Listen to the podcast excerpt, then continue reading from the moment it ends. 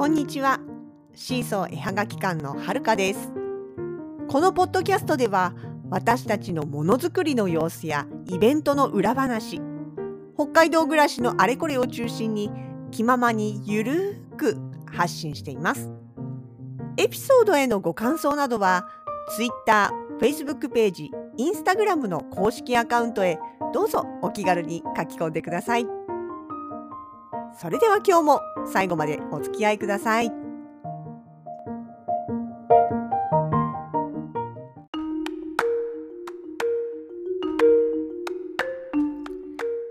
2022年4月の19日気がついたらもう4月も後半ですそして気がついたらもう次の栗山クリエイターズマーケットに向けての納品日が迫ってきておりました。まあ、あのねもちろんあの前回の続きということで同じアイテムは持っていくんですがでも例えばポストカードだったとしても全く同じ内容で持っていくわけではなくって、えーとね、せっかくだから春物に変えたり新しい新作に変えたりということでね同じ春でも去年の春と全く同じにはならないようにいろいろ入れ替えながらって言いながらね去年何出したか記憶にないんですけどね。でもなるべく被らないようになるべくいろんな種類を見ていつ行っても違うものがあるくらいな感じで見てもらえるようにと思ってえまあ揃えているわけなんです。でねそう栗山クリエイターズマーケットってあの栗モチーフのものというか、まあ、栗山栗をそうそうそう栗をえっ、ー、とまあモチーフにしたなのかな？の、えーと栗山クリエイターズマーケットの、まあ、限定品というか栗モチーフものっていうのを必ず出さなきゃいけないことになっていてで、まあ、うちの場合はねとりあえず、まあ、ほのかさんはほのかさんで栗デザインのポストカードだったりそれから、えー、ジグソーパズルだったりというね出しておりますし私の方は、えー、栗型の栗ベースの、えー、ブローチですね。でしかも使ってるのが栗山の色という栗山あの栗山が作った栗山町が作ったっていうべきかな。あの12色の色の塗料がありますのでそれを使ったブローチというのを、まあ、栗山限定品というか栗モチーフとして出してたんですね。でもちろん今年もそれはそのまま行くつもりではあったんですけどなんかね私あのー、まあ、ちょっとまたラインナップも少し変えたいなっていうのがありましてどうしようかなと思った時になんかね急にすごいこう自由に色を使って塗り塗りしたくなっちゃったんです。色塗り。そう塗り絵好きなのよね。まあもともと言ってみれば色が好きなんで前にも何かで言ったな。もう500色の色鉛筆とかめちゃくちゃ憧れですからね。使いもしないけど飾っとくだけかもしれないけど。っていうくらいこう色いろんな色っていうのが好きで。でなんかねこう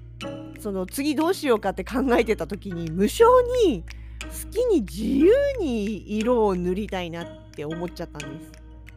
であの今までほら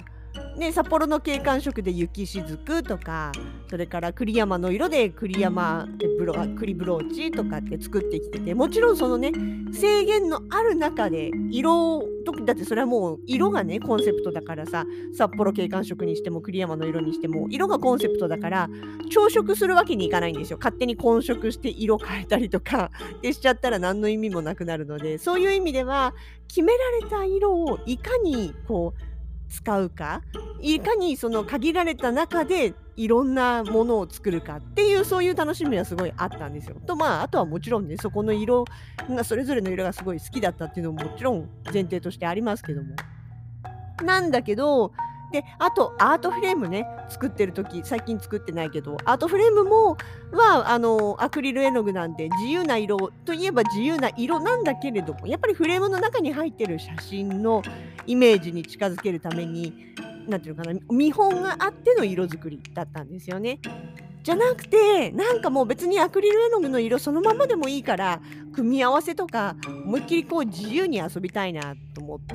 てでどうしようかなと思った時にああそしたらその栗ブローチに使ってる栗型のベースと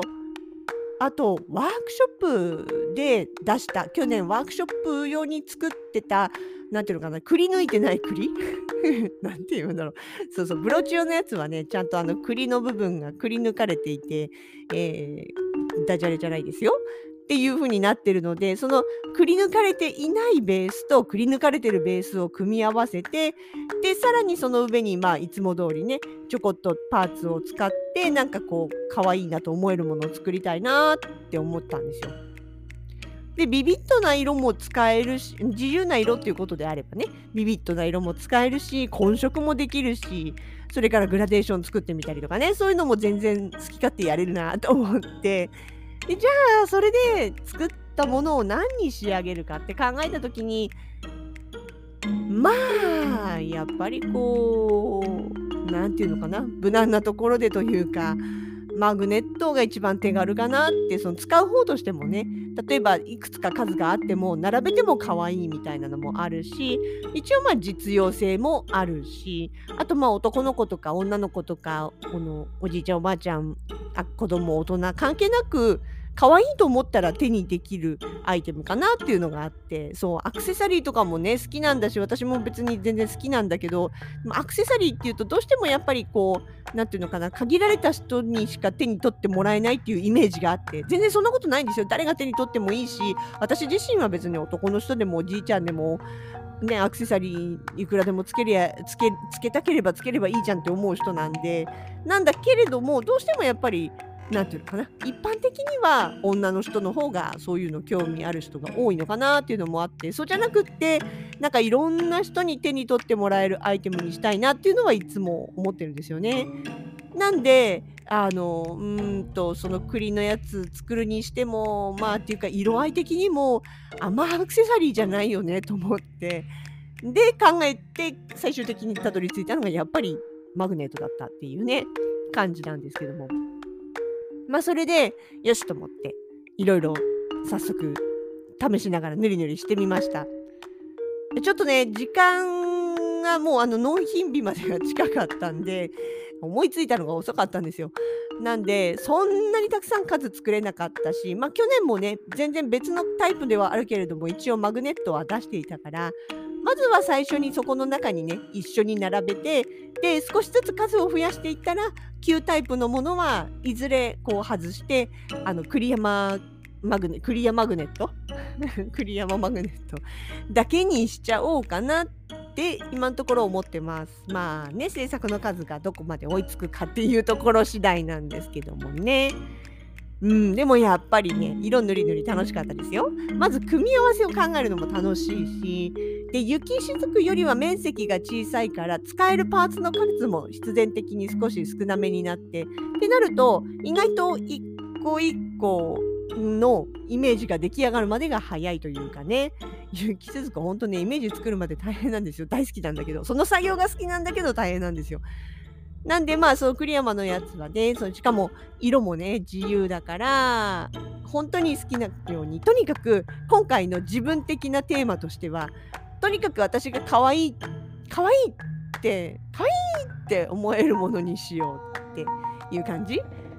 多分今後いろんなタイプのものを作っていくとは思うんですけどもとりあえずね今回やるにあたっては可愛いって飾りたいって私だったらこれ欲しい。私だったらこれ飾りたいって思うようななんていうかねなんだろう。もともとあのちょこっとパーツ、うんと、雪しずくとかワークショップとか今回のクリブローチとかにも使っているようなあの小さな、えー、あのあれですねパーツですね。あの あれも全部ほのかさんがレザーカッターで切り出してくれてるんですよ。のあのパーツをちょこっとパーツと呼んでましてね。で、そのパーツ自体が私的には結構メルヘンなんですよ。なんていうかな。なんでだろう。木だから？わかんないんだけど、例えば、それこそ、ね、木の木とかリスとかウサギとかっていうものもはもうもちろんなんかメルヘンなイメージになりますしそれだけじゃなくって例えばなんだろう、えっと、カエルとかか。カエルとかコウモリとかあとドラゴンとかっていうパーツもあるんですけどでもそれを使ってもなんか私の中でなんとなくこう可愛らしいというか物語があるっていうのかな。メルヘンうんメルヘンそうね。そんなイメージがあるんですよ。なんでもう今回はそれを全面にブロあのマグネットに関しては全面に出して好き放題やっていこうと思っていてこの組み合わせかわいいとかなんかこうこういろいろ物語が生まれてきそうって思うような組み合わせを作っていこうと思ってます。っていうわけで、えとりあえず初回納品分はちょこっとだけできました。ぜ あとなんで今後また少しずつ増やしていこうと思います。いや本当にね塗るの楽しいんですよ。景観色もそうだしねあの普通のあれもそうなんだけどさなんかさ色の組み合わせとかさいろんな色にこうなんていうの囲まれててとかさと混ざったらなんか違う色に変化するとか混ざりきらなくてマーブルみたいな模様になるとかいや色って楽しいと思いません？ワクワクしちゃいます。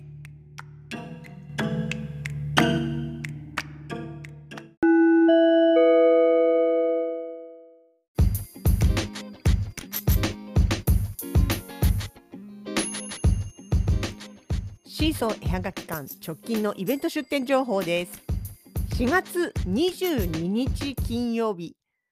2年2ヶ月ぶりに地下穂に出店いたします。イベントはハンドトゥーハート。場所は札幌駅前通り地下歩行空間北三条交差点広場です。地下穂にハンドが帰ってきます。そして続く25日月曜日。こちらは共同主催のイベントスマイルアートフェスタです。